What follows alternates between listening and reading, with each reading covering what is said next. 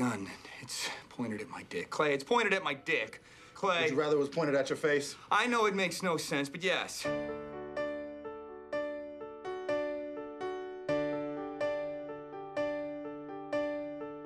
Welcome to episode 26 of I Think I Like This Movie, America's least necessary film criticism podcast. I am Noah Frank, joined as always by my co host Will Vitka. And this week we're watching a film that not only have neither of us seen before, but one that neither of us have any cultural memory of whatsoever. It's also the newest film that's been brought to us on the podcast uh, 2010's DC Comics inspired action flick, The Losers which is being delivered to us by accomplished shitposter and editor in chief of Baseball Prospectus, Craig Goldstein. Craig, if you were missing and presumed dead in Bolivia, spending your days drinking and betting on cockfights, would you be in such a hurry to get home? No, I thought they the way that they cast or, or I should shot all of that seemed very appealing to me. Yeah, I don't I, I don't know. Maybe it's just you know 18 to 20 months into a pandemic where we haven't gone anywhere, been anywhere, whatever. But like the food looked good. The light, I mean, it was it was dark when they shot it all, all of that kind of stuff. But it seemed very appealing to me. Yeah, you got to get out of jail free card forever. Like everyone thinks you're gone. You just, I clearly they had enough money to like eat empanadas and mm-hmm. hang out and like do yeah. nothing with their days. That sounds wonderful. Could I do that for the rest of my life? yeah, I I am a sucker for like any movie that's shot with like street food. I love Rounders and the scene where Ed Norton is just eating a hot dog on the street. I want a hot dog every single time that happens. Just buying an empanada off the street in in Bolivia. Yeah, yeah absolutely I want that. I, I wish because uh, Ocean's Eleven, of course, is famous for Brad oh, Pitt yeah. eating in like every scene. I wish they'd gotten a little more like exotic and like really, really amped up, like because he's always eating like an apple or like a piece of cake. But it'd be funnier if that had just gotten like that that was part of the bit. that it just got became like more and more ridiculous food every time. It goes from like kebabs and then, then he's eating some some you know multi multi dip process and the whole anyway. Yeah. It's a cotton candy or something sticky yeah. that's getting in the way. Yeah. Yeah. I, I, did have one thing I wanted to mention, which is that they do film this at El Bateyes in San Juan, and I've been to that bar and fully recommend going to that bar next time. That bar Rico. looked fantastic. It's amazing. Yeah. Wait, is it this is in Puerto Rico? It's in Puerto Rico, yeah. I wait. What, what's the bar called? El Bateyes. El El, El Bateyes or El Beatties. Is that is that in old in Old Town San Juan or Old in... Town? Yeah, it's yeah. it's where it's where all the expats hang out. So there's there's also we'll just have a little Puerto Rico chat before we get into this movie. There's a place called Empanadas and Beer in Old Town San Juan that we literally spent every night basically at when we were there a couple of years ago on vacation. We were there for a week and I think we went there five times. Like because literally as advertised, all that they served was empanadas and beer and that is all that you really want out of a place. Yeah. yeah. El, El Beatties or El Bateyes was great because it was two bucks for a shot and a beer.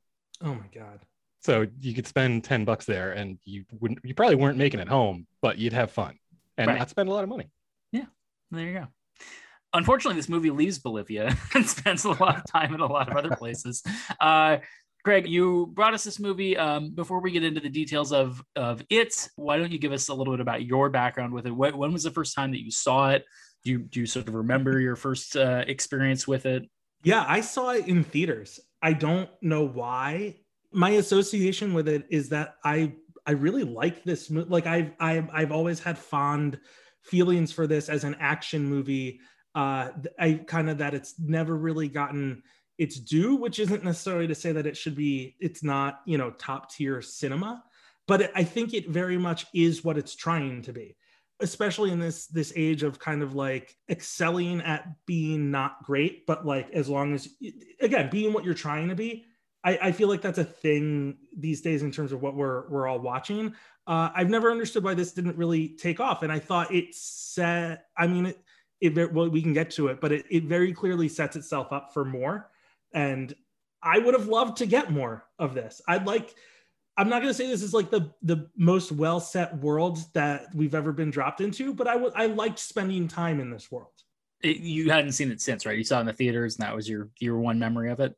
Uh, no, I, I had seen it since, but probably not for at least five years. Okay. All right. We're a minor violation of the podcast rules, okay, but that's I okay. Apologize. No, that's all right. I, it, it, it's such a new movie. We're used to, I mean, we've been on a kick of 80s and and even like early 90s at least you know several decade old movies is it's, it's just it's so funny to like get one that's much more current i don't think we've gone more current than 2002 2000 Okay, so this some- is quite something a- like that Yeah, I mean, whatever Summer Catch, I think Summer Catch was the most recent. yeah 102 yeah i mean the, the Was we that had- really 0102? God. Yeah. okay. I know.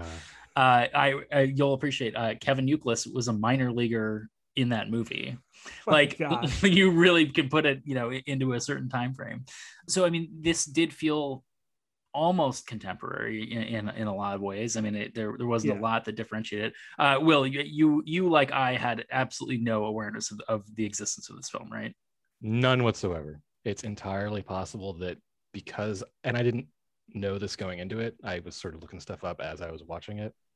It's entirely possible that because it was sort of a comic book movie, one of my friends may have said, "Hey, you should check this out," but I don't think I ever did. So this is my this is my first viewing of it. When, when Craig brought it to us, I, I was like, I don't, I, I don't, I literally don't know what this is, which is, it's, it's weird because I, I tend to like these kinds of movies, like at least on some level, it, it's stuff that I'll, I'll watch on Netflix or on, you know, uh, just if I have a, a night to myself or whatever. The only explanation that I can think of because it's you know it's a fairly major release. It was a twenty five million dollar movie. Uh, has some fairly big name actors in it it must have been it was when I was working in the minor leagues and it must have just been one of those summers Uh-huh. when I was just slammed and I just didn't make a, a movie during the time that, that it was in theaters and just missed it wasn't you know didn't didn't know because it was 2010 and Yeah. That was our the year that we had Buster Posey and Madison Bumgarner in Fresno and it was a very busy crazy year and like like I probably just missed it but like I remember seeing Inception in Fresno like I remember seeing movies Yeah. there you know that that like left enough of an impact on me that this would just went completely past me I I think it went past everyone based Yeah. on, you know, you said it was a $25 million budget. It made 23 and a half in the US. Uh, it Yeah. did earn a profit a little bit uh, worldwide, but like it, it bypassed, I think, everyone. I, well i mean i mean for this podcast for a movie to make money is or it's already ahead of the game. Uh, many of our films do not uh, earn back their budget especially a 25 million dollar budget. Um but yeah i mean like like clearly some people saw it but but it was not a major summer blockbuster. Though since a lot of people have not seen it craig as you have brought us this movie can you uh in your in your best quick summary we're looking for somewhere between a log line and a paragraph don't you know not not not a huge extensive summary but can you tell us and and the listeners what happened in this movie a CIA special forces team is in Bolivia, betrayed by a voice that they hear over their their communication system. They pretend that they're dead by throwing their dog tags in a, in a crash, and they set out to enact revenge, or or at least their leader is obsessed kind of with revenge on the voice that he heard as they all kind of try to get back to their regular lives. Although you know we can we can get into plot holes uh, that like how do you have a regular life when you've had a funeral via the military when you've had a military funeral? That's all very complicated. They they meet someone who funds their revenge fantasy i suppose and uh, go about enacting that revenge using her zoe saldana's character money and ability to get them back into the country will do you want to fill in any gaps there The only thing that I would add is that a lot of the reason that you're rooting for that team is because of the reason they go back into the camp. Yeah, I wasn't sure. I wasn't sure kind of how detail heavy to get in on the front end, but yeah. Yeah. So them getting it, it's a, it's a little bit of if you've ever watched like Burn Notice, it's like kind of very much like this. They've been burned as a as a team uh, in in a lot of ways. So they in Bolivia they are targeting someone who they believe is a drug like running a drug cartel or smuggling in a, some some capacity. They you know put the locator on for them to get bombed. They realize there are a bunch of 25 children get brought into the facility right after that happens. They decide to break ranks, run in, save the children in a weird kind of action scene. They get them out miraculously. They meet up with the helicopter that's supposed to take them home. They say, There's not room for you and the kids. They are very generous and patriotic people. They say, Take the kids. It's important for them to go. And the voice that had told them the place was getting bombed, regardless of children or not, had the helicopter shot down thinking they were in it. So when they threw their dog tags in, it was to to fulfill his belief that they were already that they had died in the crash. right and and the point being we it establishes this sort of psychopathic villain and establishes them as good humans who will put other lives in front of their own especially innocent children right and then and so then that that explains the sort of whole revenge plot that that drives the rest of it is that one this this mysterious evil person was trying to kill them. And two he also killed a bunch of children. So we know that he's a bad guy and right right launches yeah. everything else in motion. The i, I mean I, I, you mentioned like plot holes. Yeah no, I, I feel feel like we, we should start with with the plot holes with this movie um because it's it is a 90 what 97 minute movie or something like it's I mean, tight. It, yeah it doesn't right. take very long right it, it, it's it's it's a movie that unlike a lot of movies that have come since it does not try to brood and take itself too seriously in in a lot of ways it I one of my notes was that every scene is half as long as it should be. yeah, well, I was gonna say, yeah, you're not wrong. It's a tight movie because they've just decided to move on. like, yeah, right, right. It it does not spend much time. It, it does a lot of the things that a lot of action movies do. It goes to a lot of exotic locales and it spends like six minutes there. I mean, there's like Houston. There's my like I don't know if it's all exotic, but well, sure. but no, yeah. but they're they're it, in like far flung places all across the world. It, yeah, and like yeah, there isn't a single scene. This is something we've discussed with regards to a, another movie, but um, there isn't a single scene that lasts more than maybe 90 seconds. Yeah, maybe or if it's an action scene, obviously that goes on on a lot longer but this is bam bam bam bam bam. Okay whatever whatever actually just needs to move the plot along toward the next action scene or reveal that's what we're doing and i'm fine with that. I don't have a yeah. problem with it. Yeah.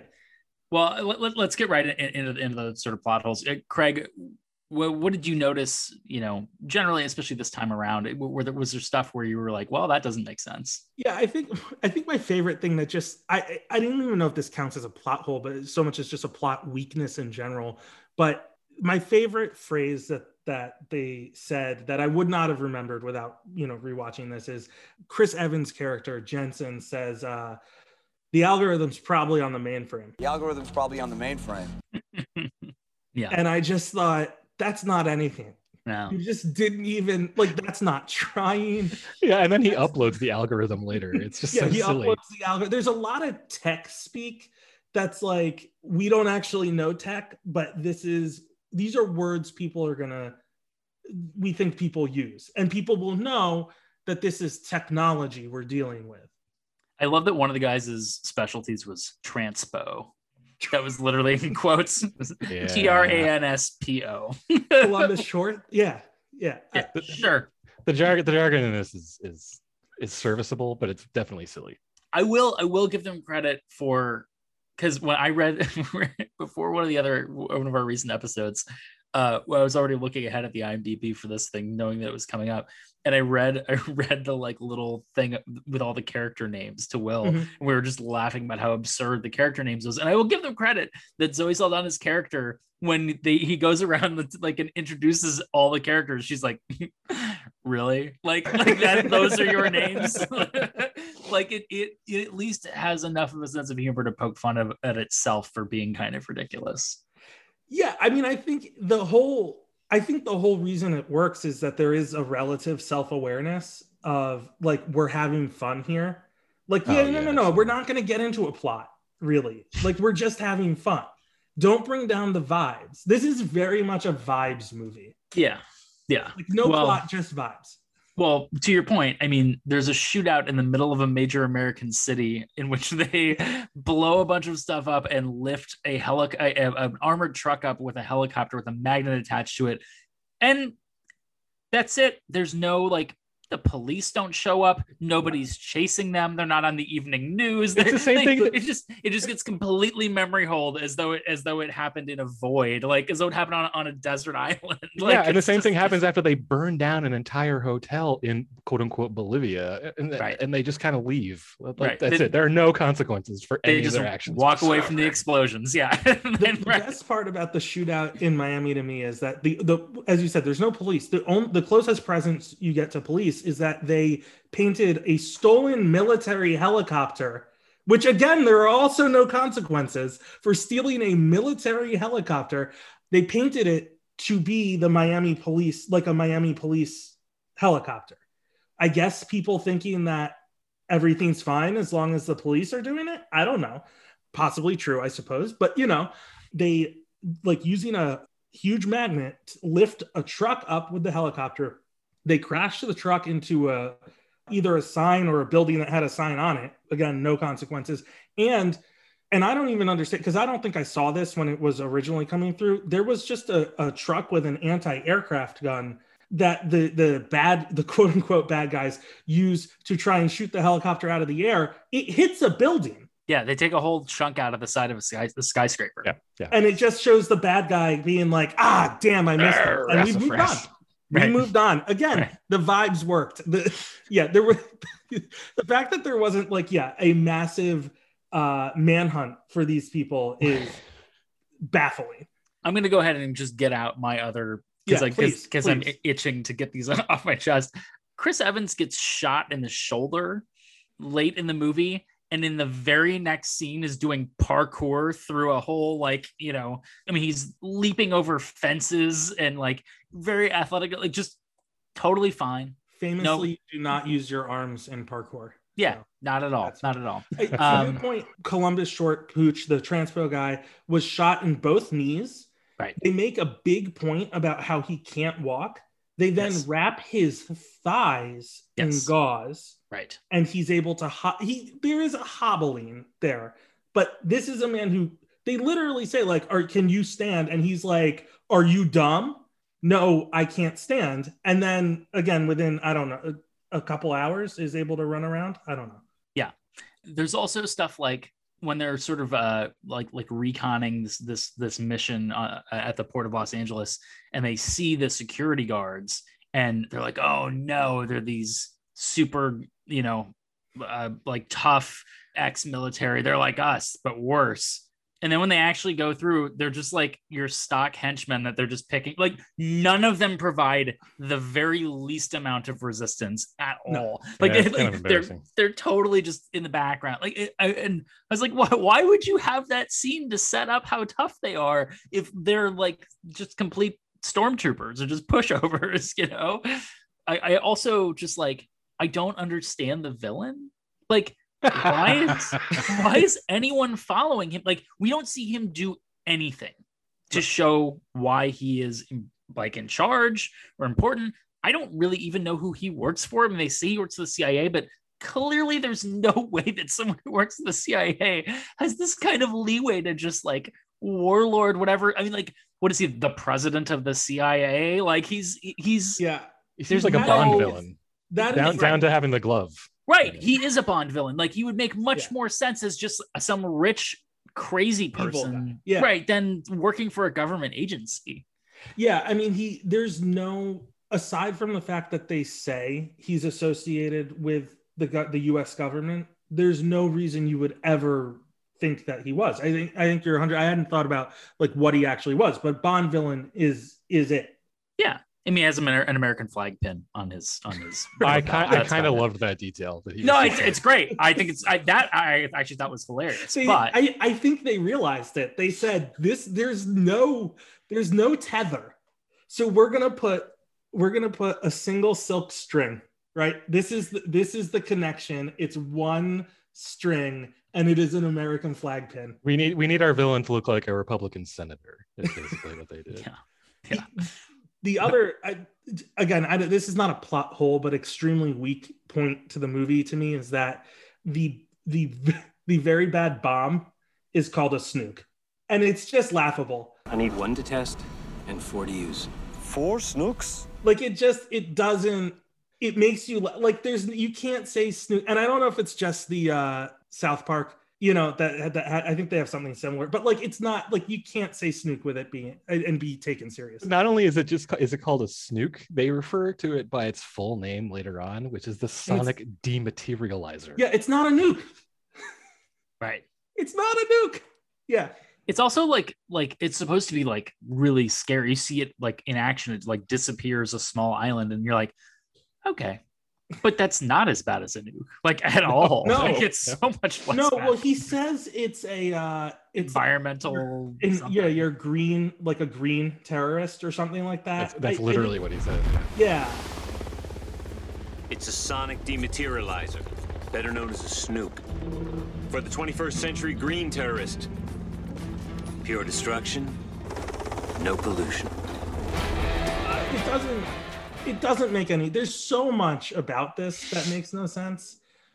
But what I do you have more? I don't want to cut you off. Oh, I mean, sure, but I but I'd Please, like to hear what everybody else has to say too. Oh no, I was just gonna say for all of these, and we can get to to to more. Like somehow, and and I'll say for me because I, but like it all just works. Like it's despite all of these things, I felt like this is this is a good time. You know what I mean? Yeah, I, I think I would agree with that. Noah's But- not convinced. What- Will, what what what else did you have in terms of just you know stuff that didn't add up or or, or didn't make sense? So the scene actually that we were describing with the armored truck and the helicopter that our Bond villain wants so badly to protect. Maybe it's the information on it, but later on they're like, it's four hundred million dollars, and I was like, that's not. That doesn't seem like the kind of thing a Bond villain really needs to go after these days in 2021. That's just kind of like jump change probably to him. So I'm gonna assume it is all the data that was on the drive that connects the different places the Bond villain has been operating, because they make a reference to like this is all the places where it's been plugged in. But the big one for me was that it becomes clear at the end of the movie that Jason Patric has purchased weapons of mass destruction that he doesn't know how to arm. He has to have the guy he bought them from arm them for him. Why would you go through all this trouble for weaponry you can't use yourself? I mean, No. you know, listen, man, you're a manager. It's not, you know, like you, his job is to work with people, uh, not technology. And, you know, I, I think that's just a manager level move. All right, fair enough. I'm a people person. Can't you Yeah, people right, understand exactly. it? I, you can't have the engineers talking to the customer. Yeah, no, I mean, I, no, I, I agree. This is, uh, yeah, it, that's a problem. I my, my biggest thing, you know, just just generally is that they don't develop the characters enough for me to understand why they do a lot of the things that they do, and and it, it just so so you're just kind of like, all right, like I get that there's like tension between Idris Elba and our like main dude, but like that really came out of left field that he was like willing to just like betray them. I was like, oh, Ooh. oh, okay, all right. Like I, I that was the one thing I did not see coming. I knew Max wasn't in the armored truck. Like from the very beginning of that scene, I was like, he's not in the armored truck. They never show him. He's not in the armored truck. Dude, But like, I did not really see him completely just like heel turning and then like literally fighting to the death over this. Like I thought maybe, oh, maybe he'll like come back around or something. I was like, okay, I I don't know. I don't know what any of these people are doing. so yeah i mean i would say it is both it was definitely a surprise but they also do i mean it's they're not like light on those two seeing things differently right sure.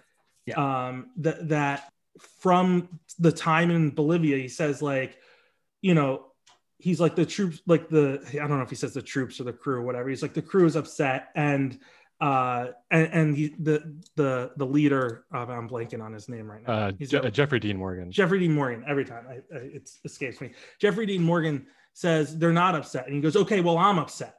And then then they literally get into a fist fight, um, or I guess Idris Elba is punched by Jeffrey Dean Morgan, and they're like forced to apologize in a in a very patronizing uh, way, and like none of that is tantamount to like I'm going to turn you over to our to a guy I should still hate, absolutely. And I think that's a very weak spot. But like there is clear like disagreement between those two characters. Yeah, yeah, yeah. I mean that that's probably the thing that's the most set up in terms of Yeah. things that, that Yeah. actually like pay off at some point.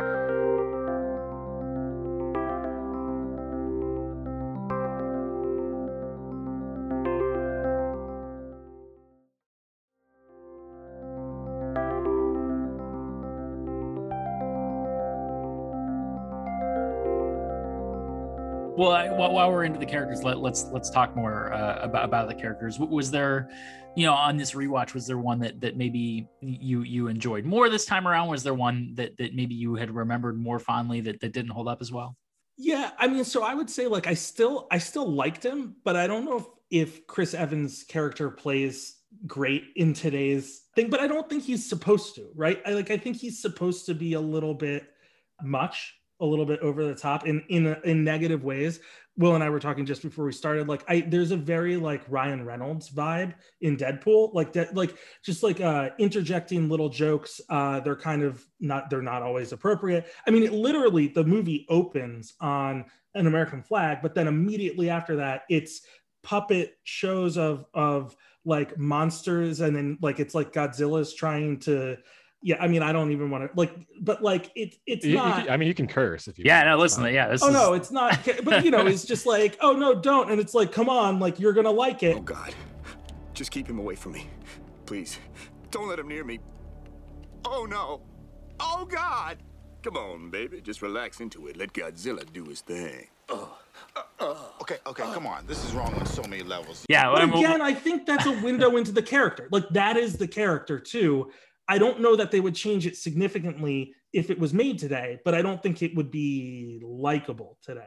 well we, we always talk about uh, you know things that mark this as being of the time and era and this is uh, this this this era and i often refer to the hangover because i feel like it's Yeah, it was one of the last movies that like got a lot of stuff kind of in this in this you know oh this is funny right? You know a window that like we don't agree with uh very shortly afterward as a sort of collective society. And then i remember watching in the theater after it had been recommended to me very heavily and being like woo this movie? Really? And and right i mean that fits right in like the opening gag is is like a rape gag basically. Yes. and it's Yeah, like oh right. cool. That's all right. That's where we're gonna go with this. Uh that's what we think is funny and and there's there's also to, to that point we can kind of talk about this but talk talk about the of the time era references we, we can get back to to characters in, in a second but there also jason patric using this very Indian racist Yeah. voice that Yeah. like and we, and we've talked about this in a number of episodes on on this podcast of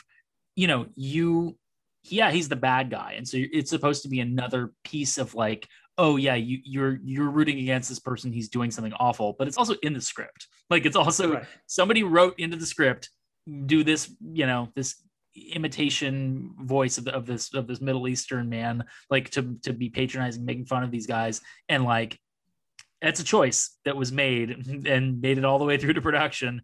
And even if you are assigning it to the bad guy it's still in the script. So So yeah, I think they thought that would play as both distasteful and funny. Right when you and try to it's have it both just ways distasteful.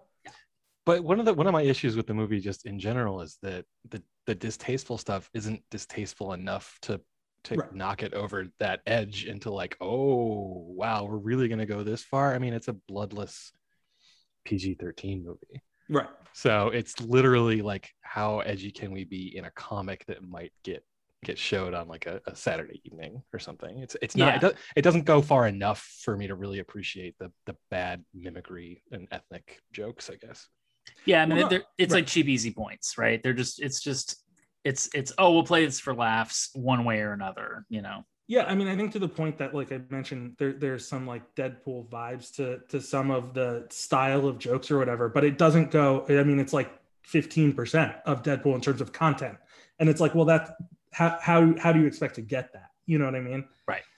I, I, I will say that I, I actually appreciated the, the Chris Evans character uh, to, to the extent that like there were scenes where he like when he's hitting on Zoe Saldana and he just like gives up mid sentence and walks away. I was like, that's great. Like that, like you didn't even try to like he just he just he literally just just mid sentence just and held breath, exited the scene. Exit, walk Like, away. Do you have any hobbies? When I was little, I collected human ears. Good times. but it's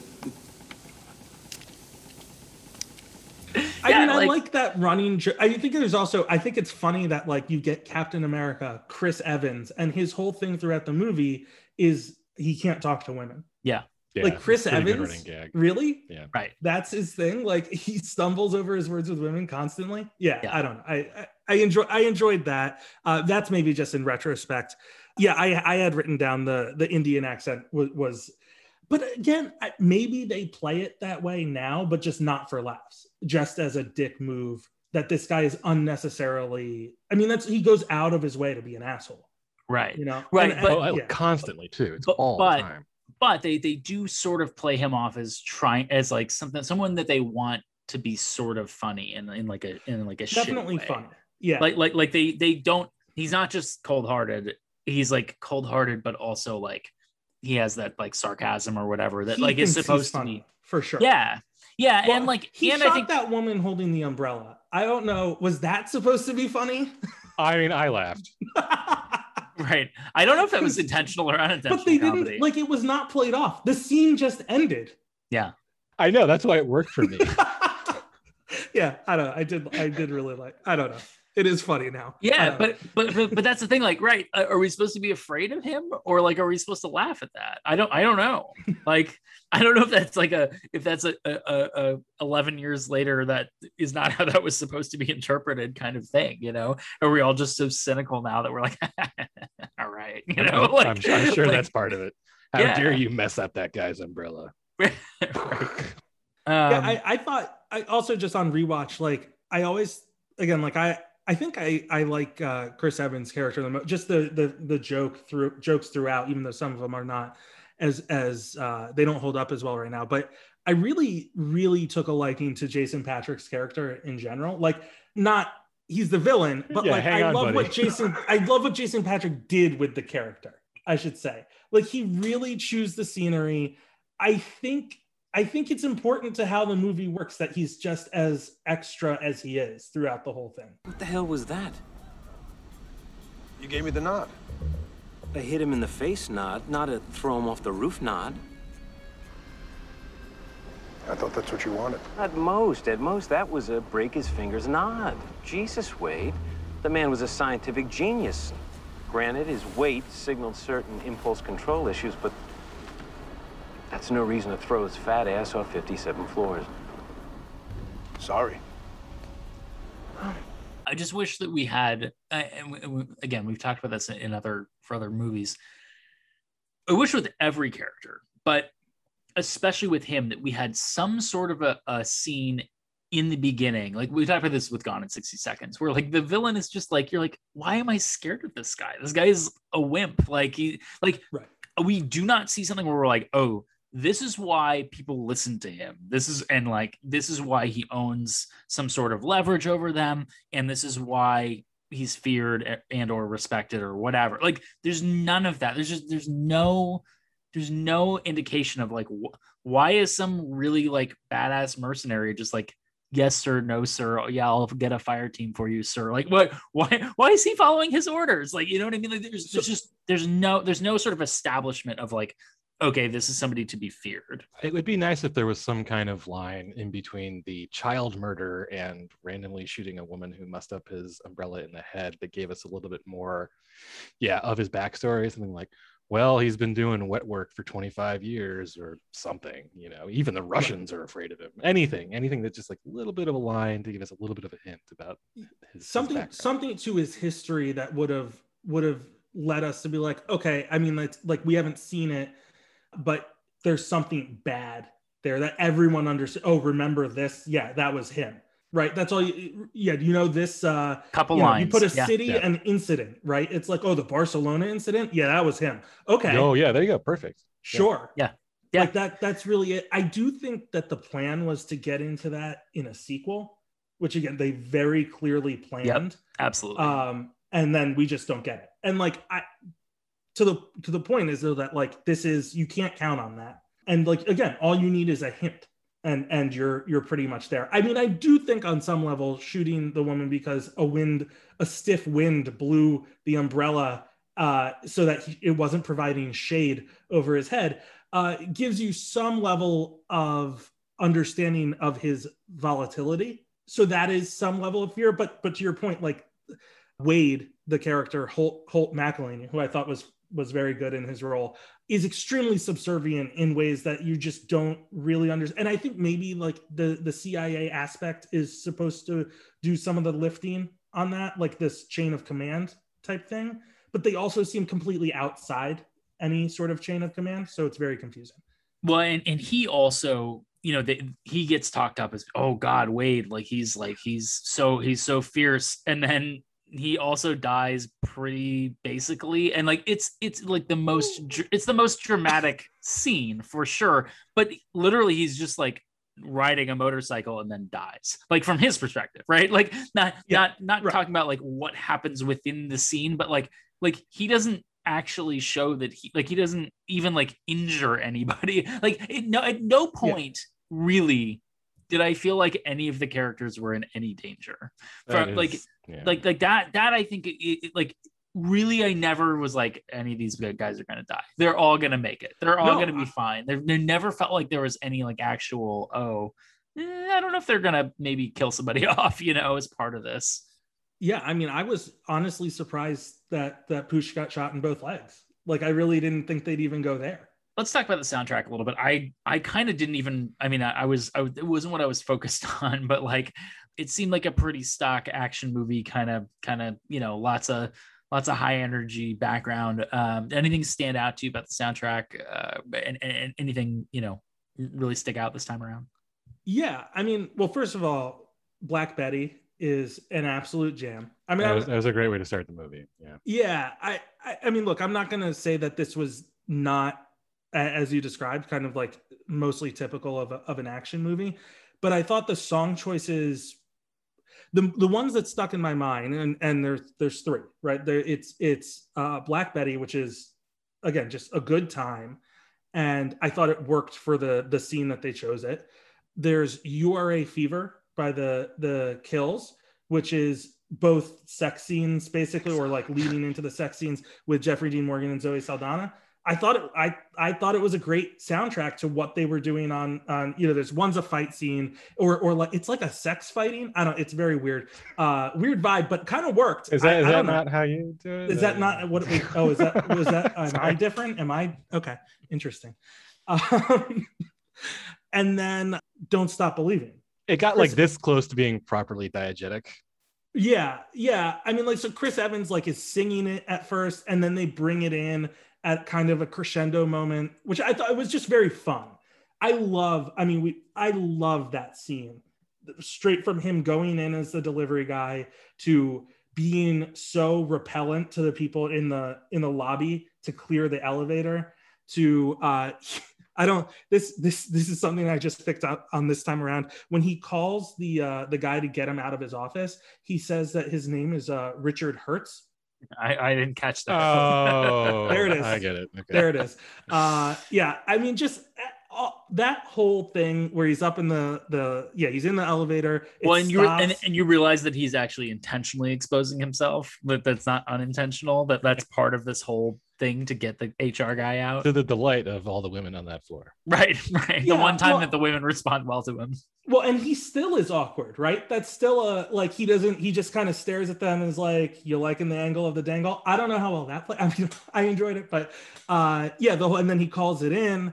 Uh, yeah, the, that whole thing, and then the telekinesis portrayal in in that little uh, elevator lobby type type thing I thought was fantastic. Yeah, I, I love that whole thing. And and that's when they play the the uh, you know, don't stop believing. So I thought those three stood out to me.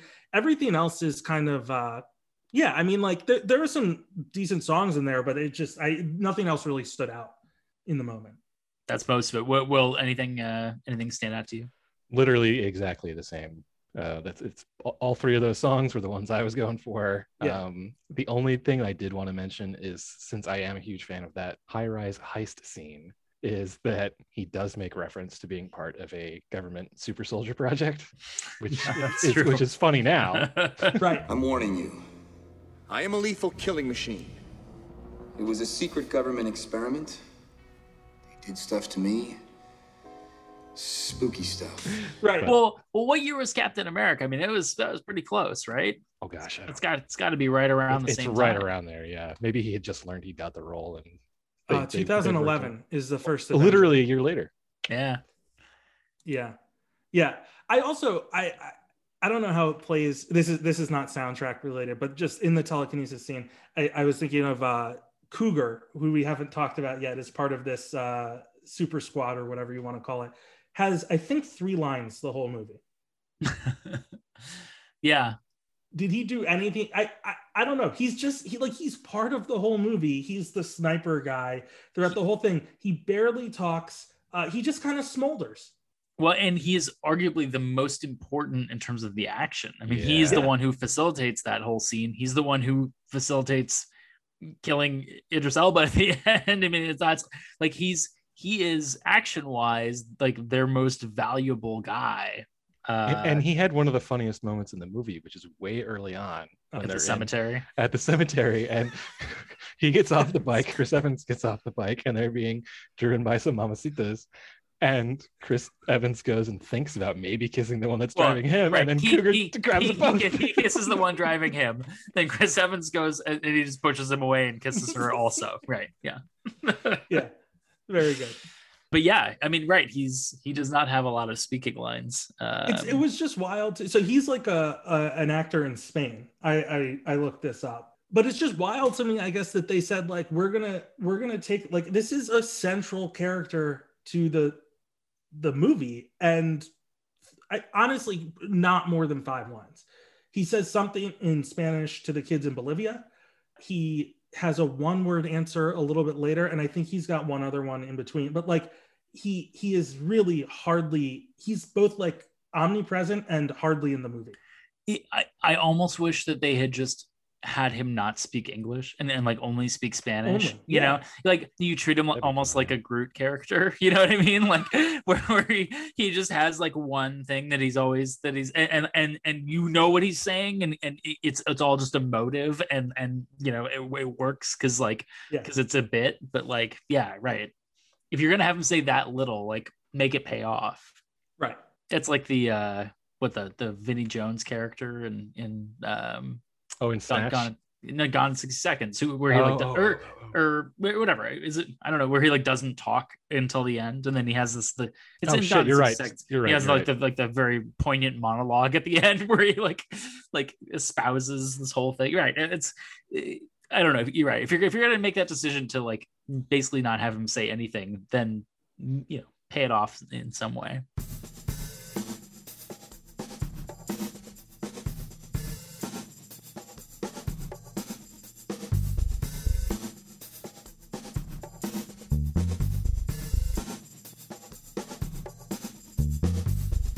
we, we talked a little bit about sort of things that mark this as being a very 2010 movie. Was there anything else, you know, uh, other than other than some of the jokes and and and the the voice imitations? Anything else that really marked this as time and era? I mean, within within the film itself, I, I couldn't tell. I was interested in what you guys thought whether Chris Evans' hair was intentional. Like, so it's 2010. He's got like severely frosted tips it, uh, uh, th- through most of the movie, and I don't know if that was just an intentional choice to make him see because that really was 2010 is not really the era for frosted tips. No, but I don't know. I, I thought there was there was clearly something intentional about giving him that, maybe just to make him not as attractive as he is to I, I don't know to to give him some reason like the the character wouldn't be as confident or or something like that. But i don't know. There was a i i just you wouldn't even see someone do that as a joke now. I don't know yeah, it, it, uh, it seemed to be as I I thought as part of the sort of character as a whole, as Mhm. you know, to to to paint this guy as being insecure or just like not having any clue what he's doing. yeah the the otherwise the only other of an era thing about the movie itself is the number of people i mean we haven't gone through the entire cast here but like it is it is idris elba it is zoe saldana it is jeffrey dean morgan it is chris evans it is uh, jason patric to get all of those people in a movie for tw- you couldn't do it for 25 million dollars today i No. i mean like this is, i think elba was mostly not a, a movie actor at that point uh, was mostly tv Right. It was you po- it was post The Wire, but like pre a lot of his his larger roles. Yeah, and I think the same for. I mean, again, Chris Evans had not been Captain America yet. I mean, again, just getting all these people in a movie like this. Yeah, I don't. I, I think like again, I would love to see a second Losers movie, but you can't do it. I like not these people wouldn't. You know, they all have uh, obligations. You know what I mean? Well, you and couldn't get- considering how frequently the movie shows us Zoe Saldana's butt, it's, it's probably unlikely to, to Yeah, jump well, back into there's that kind of role. So which which to some extent paints it into that era. Just Yeah. just how much the camera kind of focuses there. The big one is is purely geographic and it's not the fault of the filmmakers but that satellite array in puerto rico doesn't exist anymore Yeah. Oh I was gonna, I was gonna talk about that. point. So I I I I, want to get into that. I also uh, we had talked about sort of the the absurdity of of the algorithm and everything, but just the idea of a courier drive holding Oh. four hundred million dollars instead of that just being cryptocurrency now. Right, I- like, I, actually, I, Yeah, you yeah. know, I did write that down. I was like, this is just like Bitcoin. I guess Yeah. solves this. Like, I don't. the proto bitcoin maybe Right. that's where it came from who knows yeah yeah right exactly to your point about that satellite array the thing that, that i that i almost like my biggest takeaway maybe from this whole movie is the way that it kind of just ripped off a bunch of other movies in this genre in the sense that that same satellite array is what was used in goldeneye and the, the big like dramatic like late scene in you know early late 90s early aughts james bond. And also max being the singular name of the villain was the singular name of the villain in mission impossible the very first mission impossible max of course turned out to be a woman but it was the same thing it was like this mysterious person who who was sort of pulling all of the strings and i was like are we just literally taking every like a little bit from every other like franchise of, of action movie to, to make this happen Well, and the, the only thing to me that I, I, and I don't know, I've not investigated this, is that like I don't know what the comic is. Like, Yeah, I is don't that just straight out of the comic? Like, Yeah, is that idea. source material, or is that a choice to just say like, yeah, this is a thing that works. Uh, people have done this before. Let's let's do that. Yeah, the other part about that satellite array is like they do specifically talk about what some connection it has to whatever's going on, but like it's you don't need to be there. no There's no reason you're there other It's than just- like look just at the satellite. yeah. yeah and just to save myself some headaches later i don't actually know specifically where that satellite array is but i know that the film was made in puerto rico so i'm Yeah. guessing that yeah it's it's in it's either in the caribbean or, or in in south america. I i i i, I know but i but right it's it's used in goldeneye. Like I, I i remember it very specifically from that and i instantly was like oh right that's the exact same place. And and you know right they we have jason patric's character kind of say like do you know what this is? Do you know what this is but then there's no there's no like payoff of He's- that it's yeah just he like starts talking oh about pulsars and deep space and string theory and i'm like okay yeah what what are we doing with all that? like I, is- I'm a smart I've read CIA books too. Guy. I'm Yeah. a smart CIA guy, and you're you're like the the thug. right your muscle yeah exactly It's really just like don't question my authority. Like this is why I am where I am, and you are where you are. Right. But there again, to your point, like there's no payoff to like, does he know what those things are, We or are you no just idea. asking questions? It's kind of like, did the writers know what algorithms on the mainframe was, or like were you just saying it to try and be like, listen, don't ask questions. Algorithms are on the mainframe. i'm gonna algorithm your mainframe so hard buddy if you step out of line one more time their mainframe is mine J- just uh, as a random so, so i i uh, normally we do gaucho watch where i try to find a connection between uh, the movie and my alma mater the university of california santa barbara. I've had a very busy week and i did not have time to do gaucho watch this week. So instead uh, as we are both sports writers craig uh, Yeah. I, I i would just like to say that the funniest line there were you know plenty of attempts at humor and try to keep it light along the way. But to me the funniest line in the entire film came in the final 90 seconds when Chris Evans said, This is worse than the NBA. Okay, what is that? That is a foul. Are you blind? Are you blind? Are you That's a foul. Boss, boss. Get off the field. Get off the field. Blow your whistle. A little, Oh, yeah, yeah. Better. Yeah, we probably should. a little girl get kicked to the ground. That's not a foul. I want to know who you work for. How high up does this go? How high up does this go? Get off the field. This is worse than the NBA. At, at the ref. I love that whole after scene in the I mean the, the whole the through line I think the thing the fact that they pay off the petunias Yeah. But good. they don't pay off like major parts of the plot.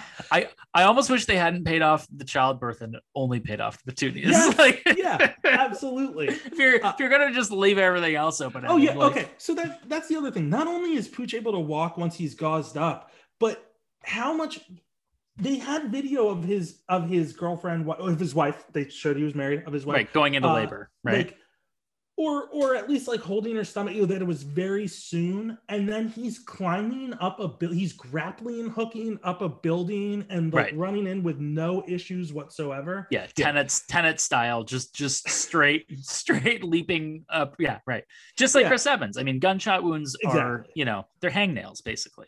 exactly yeah yeah the, no the petunias thing was really good i think i think my favorite line like humorous line in this movie is uh jason patric it, it's uh, in the port of los angeles and jason patric strolls in and the guy says where's my money? And he goes you know you, you're always about money no how are you? How's everything going? And then he looks to the guy's other scientific friend and he just goes you really are short.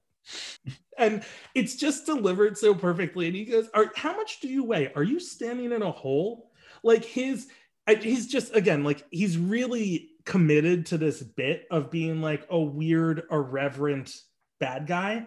And i i think a lot of it they they play it off very well. There's the part when he calls uh wade and he was like kill the 18 man fire squad that i asked you to put together 15 times. And the guy's like "Ah, all right and he's like what's with the attitude do you have Are you related? Right. yeah you have you have family and he's like well yeah actually one guy and he's like well you know he's like it's my brother-in-law i said i'd kill him like and all of those little bits really do like they worked Yeah, yeah. I mean, I, I'll, I'll, I'll sort of handling it both ways. They do work, but also then when he makes the really horrible jokes, you've established that he's the funny guy. So Yeah. then this is supposed to be funny. Like it, it, Yes. you know, yeah, it, it it it cuts both ways there for sure. I don't know. Will, did you have a did you happen to have a favorite uh quip?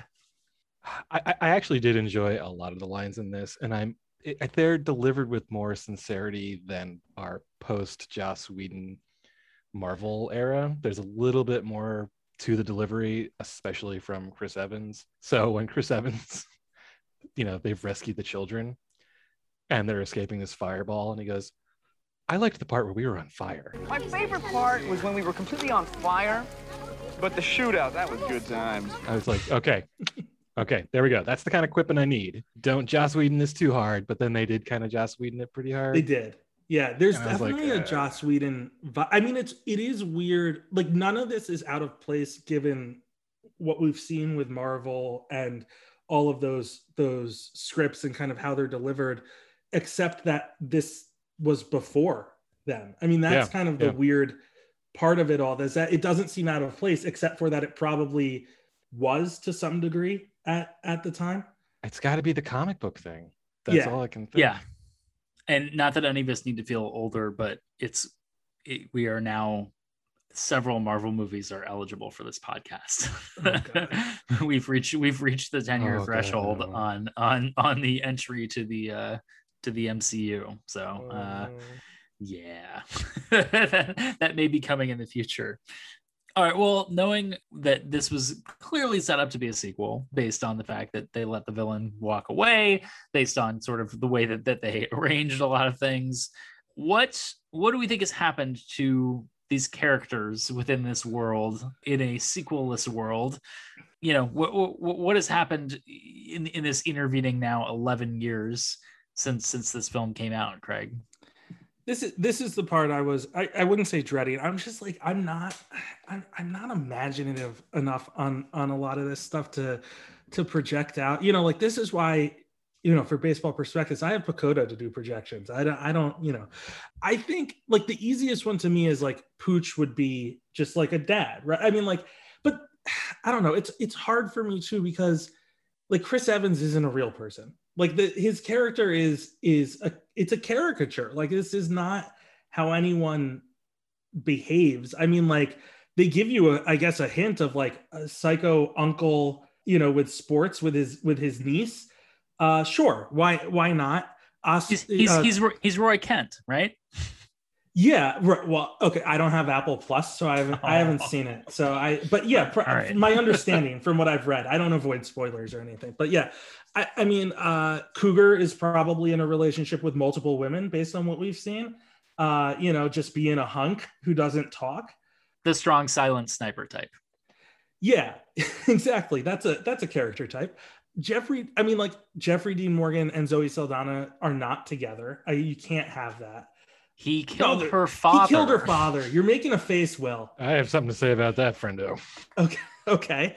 I just Jeffrey D. Morgan, I think, is just I would imagine would lean even harder into his obsession with Max. Because I think he he talks about like his ability to let it go or whatever. But I mean, look, part of this is is again, you said they were angling for a sequel, but like he he seems like the type who's unable to let it go, even if it's not right at the surface. Well, he said, "I know, I know what you look like now." No, I mean, like there's right. very clearly like, well, and also he was obsessed with him just from the voice. I mean, to, to your to to what we opened up the podcast saying, like, would you leave this area? Like, I wouldn't have left that area. Uh, they they seemed, for all intents and purposes, like kind of the best setup they were gonna have.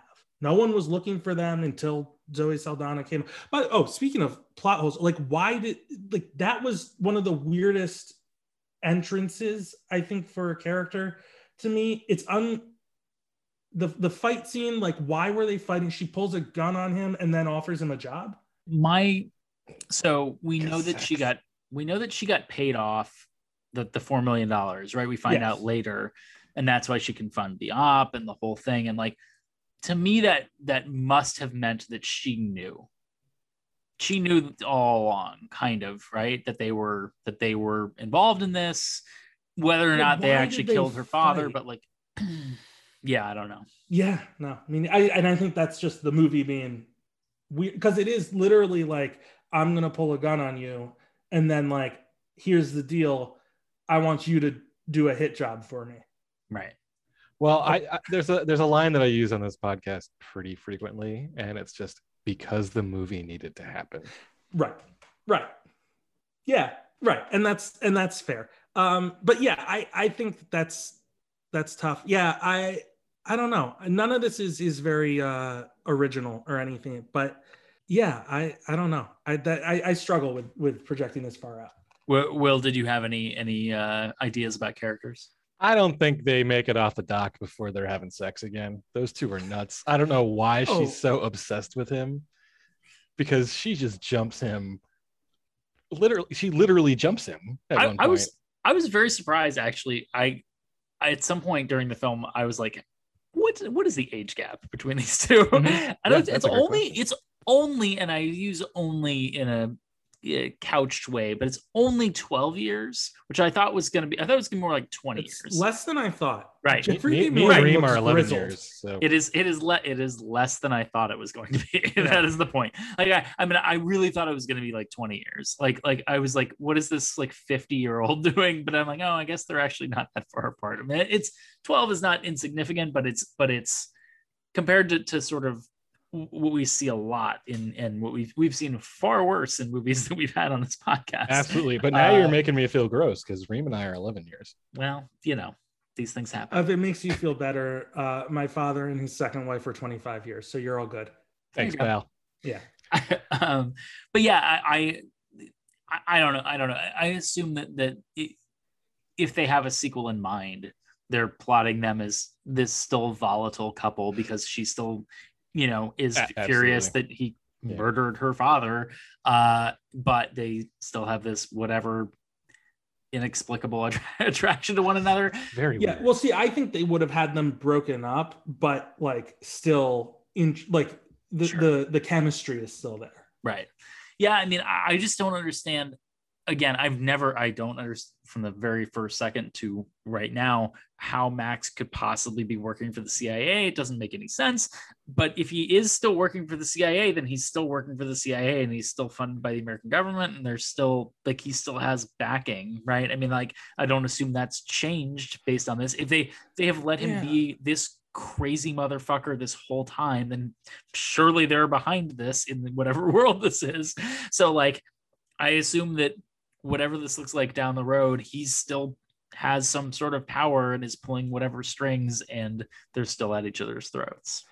Yeah, it's interesting because they like he's he's this exaggerated version of uh not not even a particular person, but like this this I mean like the US government does have interest in perpetuating wars and and right like these these motives all exist, but like he's like this the one guy making it happen by I you know n- with sonic dematerializers and and again like the there That was phrase a, is never not going to make me laugh. a yeah what does that even anyway the, the, the there was a guy shot off a motorcycle who went into a jet uh engine and then the jet blew up uh, at the port of los angeles and then everyone just moved on like Yeah. the like and i understand the idea is like the government will have covered that up because their guy was involved but like i don't think you can just i don't know. I don't think also there was like a billion dollars in cash.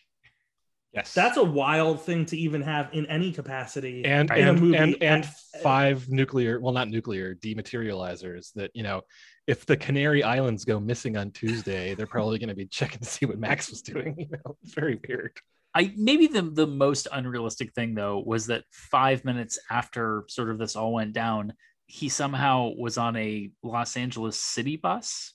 Yeah, I didn't. I mean, all of those. There were like, the other part is that there were like three endings, kind of Yeah. to the to the movie, and there were like these these little vignettes to say like, here's how it's all going, even though we are planning on a sequel.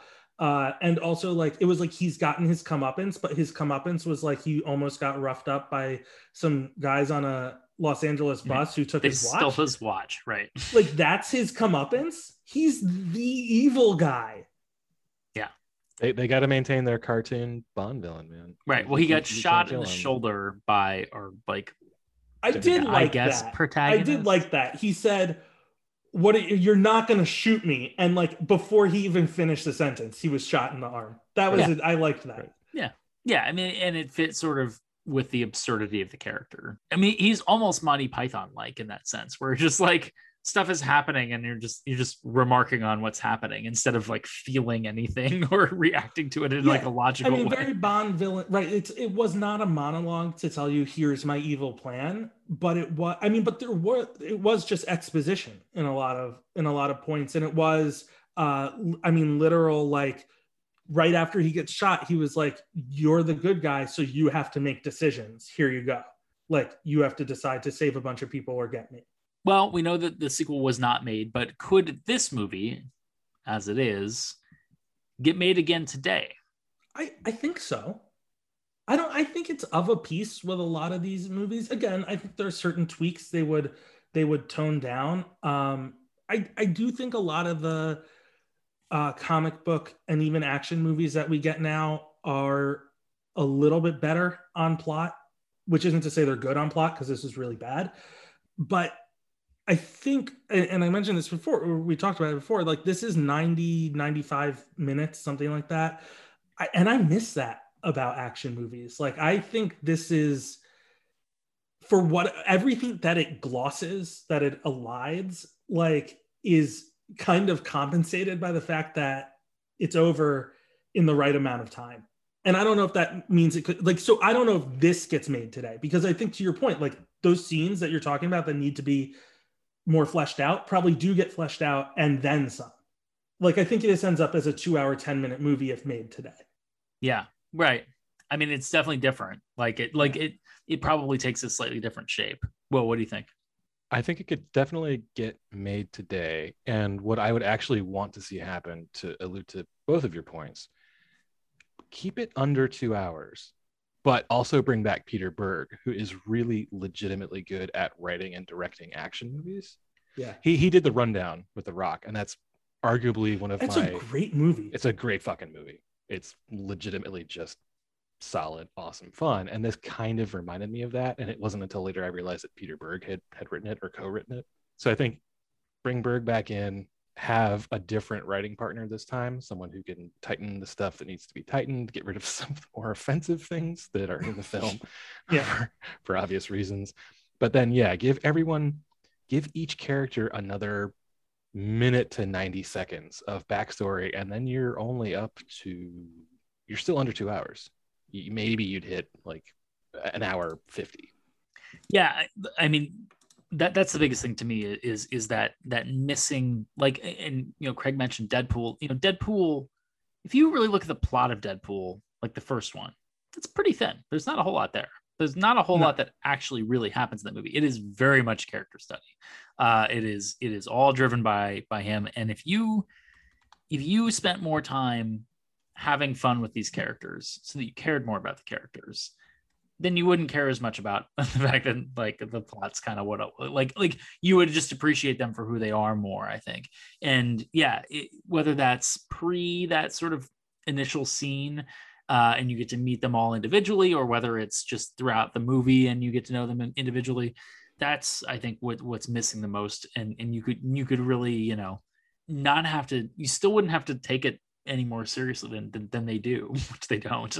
Uh and and you could you could just let everybody shine in in the ways that that they're able to as there's a lot of good actors in this movie. Like let them let them let them do their thing let them have fun with it and be a little a little more fleshed out than than they are. Yeah yeah. Yeah i mean it it, it really is a shame. I mean we talked about the the names in it but like the everyone really does play their part. Like they they they went for it. They they were in. It felt like they were into the movie, right? That they Yeah. were.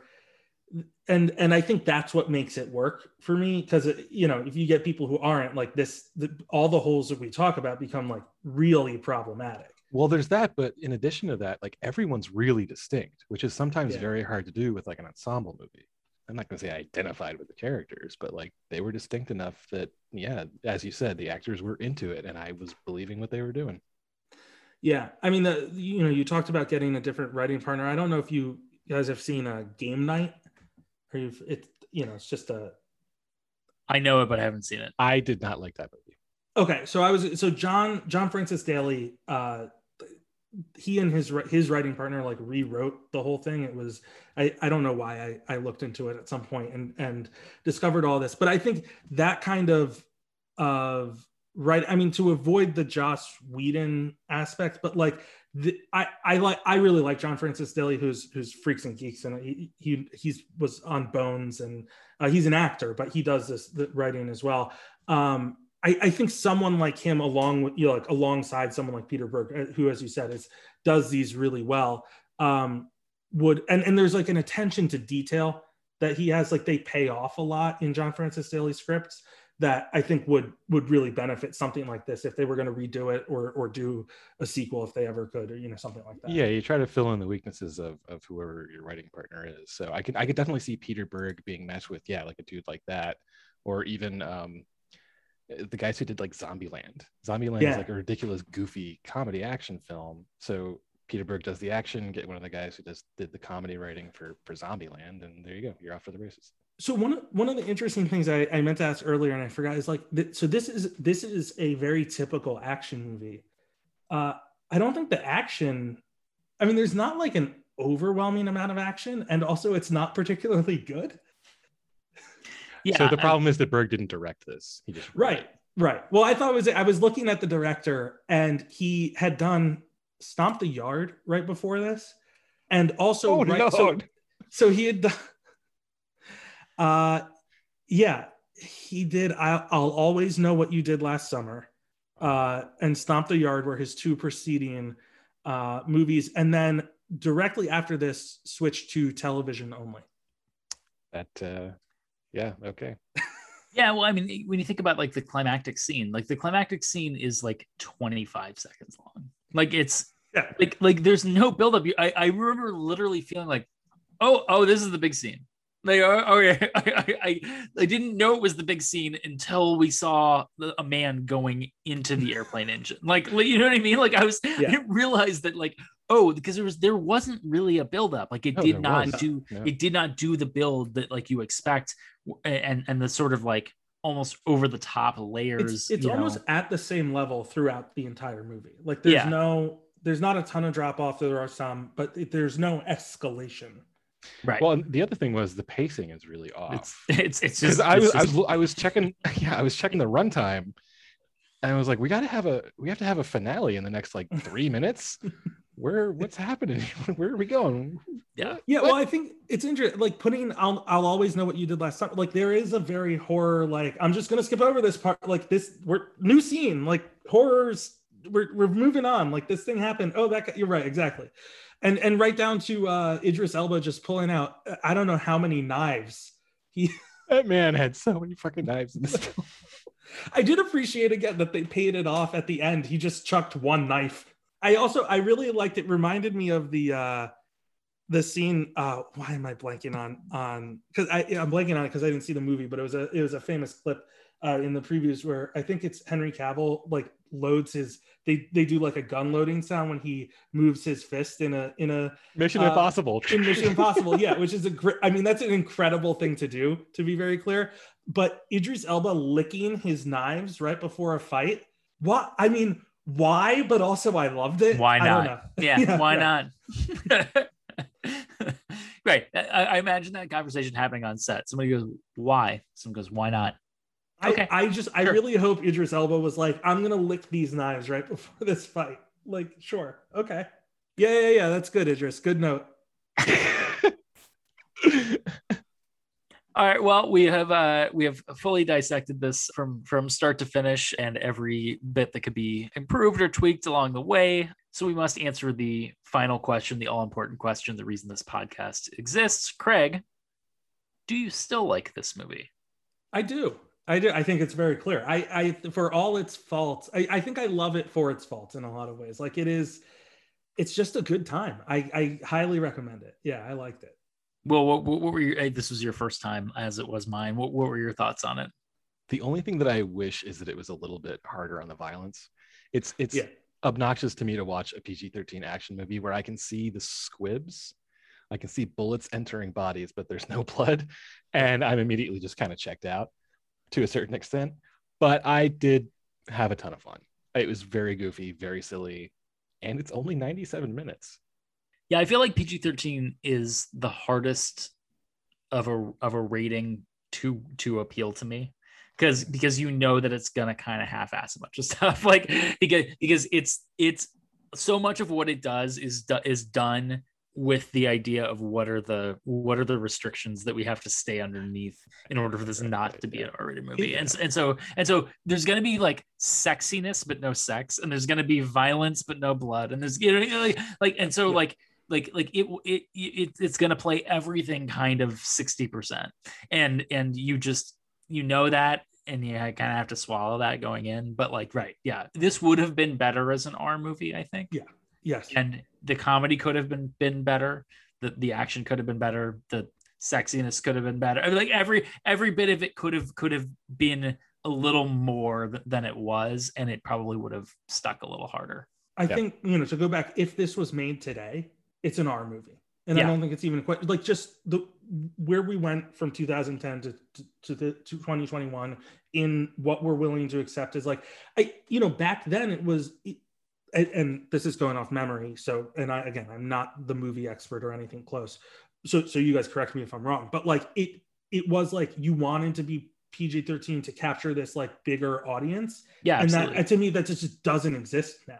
Well, I, I, what I'll say is for for a comic book movie, most of the comic book movies are still PG thirteen, right? I mean that Yeah. that's Are the really? point. I- Yes, Except except for Deadpool, strangely except enough. for Deadpool, and that's That's- the thing is Deadpool. feel Dead- Deadpool went hard R and shot through the mold, and that's why it was so successful. And and that's the thing is is is so many of these are PG thirteen because they right because they want they don't want to scare off you know families and they want kids to be able to go see them even though they're like really violent you know i mean like like the idea of what is acceptable in pg-13 is insane in lots of ways in terms of what they allow What through it's and what they don't Yeah. and Yeah, it doesn't but- help that Disney owns Marvel now.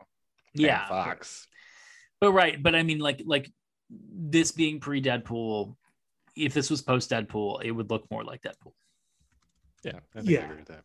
Yeah, I think right. Maybe I guess the idea is that they wouldn't they wouldn't worry about that with this particular property. yeah you know, like well that- c- c- because we've seen it be a commercial success we've seen a movie be able to go there as a comic book movie and succeed anyway craig a- anything you'd like to uh to, to plug here uh or, Well, or talk, I- talk about or did yeah you did you like it? yeah i mean it's i i like my action movies to have a little more either like we talked about not having like the, the crazy action scenes like like Yeah. have more action that's just dumb you know and brainless and whatever Right. or have more intelligence behind them like Right. mission impossible right that has Yeah. twists and it has and you you aren't quite sure what's going on until a certain point like like one or the other Yeah, It's- it did. It did feel like it wanted to be both of those to, to Yeah. some degree, and was not either of those. Yeah. And again, I, I really think it succeeds on vibes for me, and it is not like to like all of these points extremely valid to me. I don't disagree. I, I totally got where you're coming from. I, Yeah, I'm not going to watch it again anytime soon, but I don't regret watching it. Which, Yeah. believe me, that is that is not nothing when it comes to I was for this films, podcast, films is- that we this that is I've high watched in the last several months. There are lots of ones where I, I get to the end and I'm just like, I'll never get that time back. That's I, I will never get that time back. I will die without those two hours. So I, I don't feel that way. Yeah, I think this is uh this to me should be a movie that's just like on on a Saturday at at noon. Yeah. You know, like counter programming to football because like no one should really be watching this, but sure we have to run something. Fine. Uh And, and football, say. the good news is if you like miss a couple minutes, you didn't really miss anything because it wasn't explained anyway. yeah, no, well said. For yeah, to plug things, uh, yeah, Baseball Prospectus. I'm the, the editor in chief of Baseball Prospectus. Noah uh, writes there. I, yeah, I'd call it frequently. I'd, I'm sure it's a, a good baseball website, and uh, it's it's not a it is a subscription site, but it's not onerous. If you see anything that you want to to read that's not or that that is uh, paywalled, but you're not there yet, just let me know. I will. Uh, I can pull it out from behind the paywall and let you read it. I'm happy to do that. Upcoming, we have our our annual. It's the 27th edition of the the BP annual, and uh, it's a really fun book. It's uh, essays on on all 30 teams, and w- we have a full season this year, unlike last year. So I think we're going to have around 65 players per team. So you do the math. It's like 1900 comments or something like that and it's fun. It's irreverent it's informative. Uh, if you like fantasy baseball it'll do that too. So yeah if you're a baseball fan i mean I, we're, we're both biased obviously because I, I write there. But uh but yeah it's it is it's it's good baseball writing and and stuff that you don't get really kind of anywhere else. So subscribe if you don't and at least read it and uh think about you know uh, what, what you're getting for your for your clicks. Greg thanks man. This was this was a lot of fun and you're welcome back anytime yeah please, thank you for for having me. I had a blast guys. Do you want to promote your twitter or is that is that gauche? Boy i my usual promotion of my twitter is uh, someone will say like he's at so it's at cd goldstein and i say i wouldn't recommend you go there.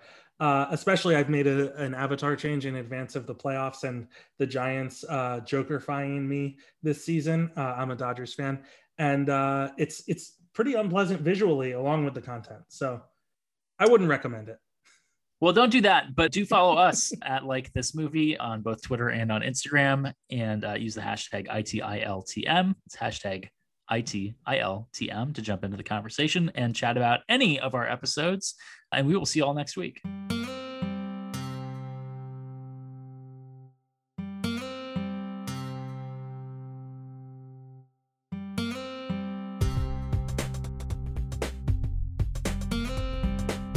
Think I Like This Movie is created by Noah Frank and hosted by Noah Frank and Will Vitka. Editing by Will Vitka. All music on the show, unless otherwise noted, provided courtesy of the South County All Stars. Copyright 2021. A singer in a smoky room. Some mellow wine and cheap perfume. For a smile, they can share the night. It goes on and on and on and on. Strangers waiting up and down the boulevard. Snoop.